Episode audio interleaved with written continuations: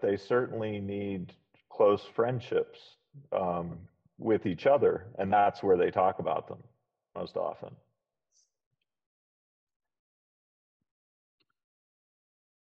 This video kind of speaks to the uh, to the prevalent sociological view of uh, male psychology. Courtesy of Saturday Night Live. Pete Davidson, who is sadly not on there anymore. Many men say they have no close friendships.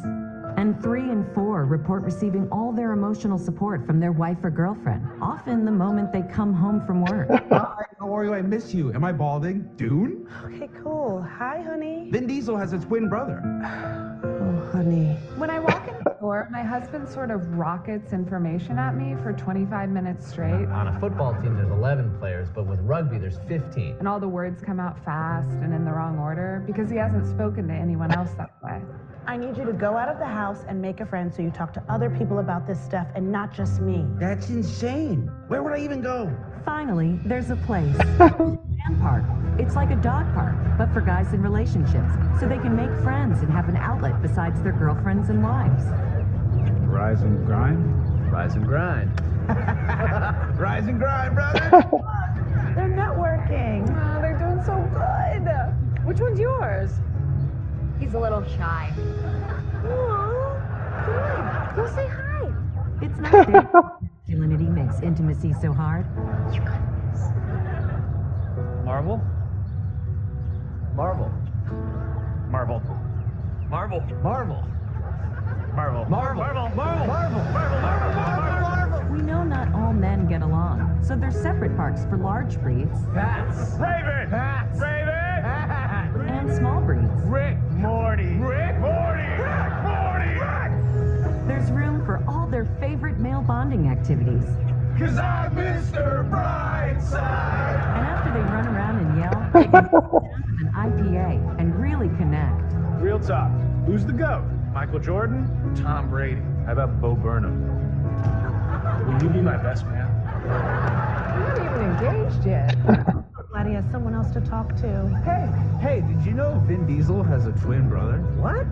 Yeah, amazing! Why is that what they're talking about? Men are taught that it's weak to rely on each other. So I guess in that way, and don't quote me on this, it's harder to be a man. Wait, no, is this filming? Don't show my face saying that. Man, ladies get it free.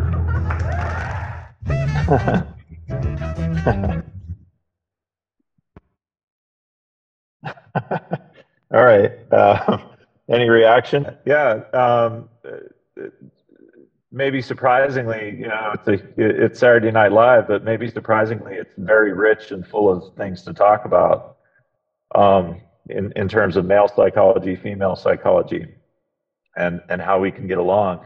And I really appreciate you, uh, you know, mentioning uh, a son.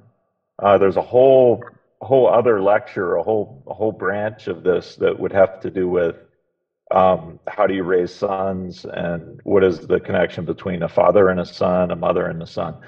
Um, I noticed the same thing in my my one child, my eight year old boy, who's a little bit Asperger's y, um, and and so he's very into structure and function of things, and he memorized all the organ systems of the body and world geography and the capitals of every country that I don't know.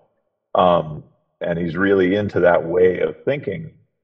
And I, I think both the the fact that the video is a humor video, humor contains some element of truth, Mm-hmm. always some kernel of truth that is uncomfortable for us to openly discuss. That's humor, right? So there's some uncomfortable truth in that video. And the way it joins with your story uh, of your family, I think, is that it's pointing at there being instincts that that what the females in the video and the males in the video don't understand about each other's language and really preferences, uh, consumer preferences, even. You know, what do they like buying, learning, um, owning? It's speaking to a difference in instincts Now, uh, what this means is um, we have some biologically rooted differences in, that will ripple into our worldviews and our, our consumer spending and the way our growth occurs as people. But those differences simultaneously are what make males and females in any venue, from a marriage to a company to a business partnership, it's what makes them great partners. They're, in fact, if you think of evolutionary history, we were partners through evolutionary history to keep the species alive purely because of those instinctual differences. We would not be here as a species if not for that.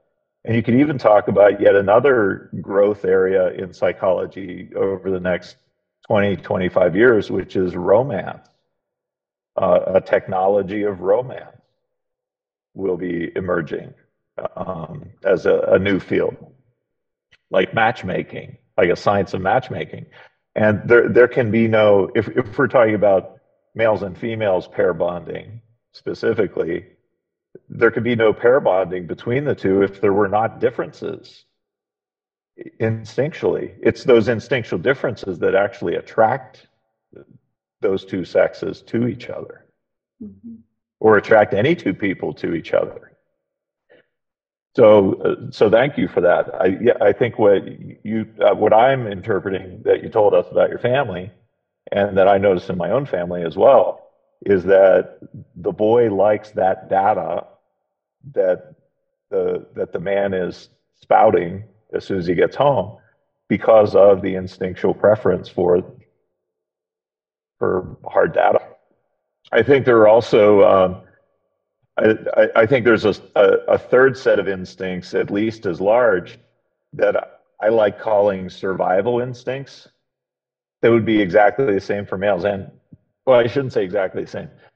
It would have similar utility for both males and females, regardless of their sexuality, such as loud noise makes you jump, uh, wild animal is chasing you, so you run or, or you freeze uh, fight or flight instinct. You know, these are instincts too, but they're not necessarily heavily uh, sex determined, right? So we have those shared. It's like a joining point uh, for all of humanity are those survival instincts. So before the break, I, I would like you to um, have in mind two models that you already know that help us filter help us filter kind of everything we learn or absorb so that we can be fair to both females and males. And so that we can be fair since you're talking about diversity we can be fair to every variation of humanity because of i think two models. So let me screen share one more time before break approaches, females versus males. Prevailing mode of therapy for females, generally speaking, is exploring feelings about a problem. The prevailing mode of therapy for males is successful in assisting men in fixing their problems with agency and also, by the way, autonomy. Agency and autonomy is important for them. This is an interesting little uh, you know, uh, footnote in the sense that if if somebody was coming to you for help and said, "Help me," however, don't boss me around and don't be superior to me in a hierarchy, you might be tempted to think, "Ooh, what a narcissistic person that they're you know demanding to not be educated by me." But really, it's the instinct in them. It's a it's a masculine instinct that they they need to really go fix themselves. So by you providing them with tools, which then you send them out into the world to use the tools, then they actually will benefit from your help and, and they'll grow uh, by having agency over their own behavior and, and um, improve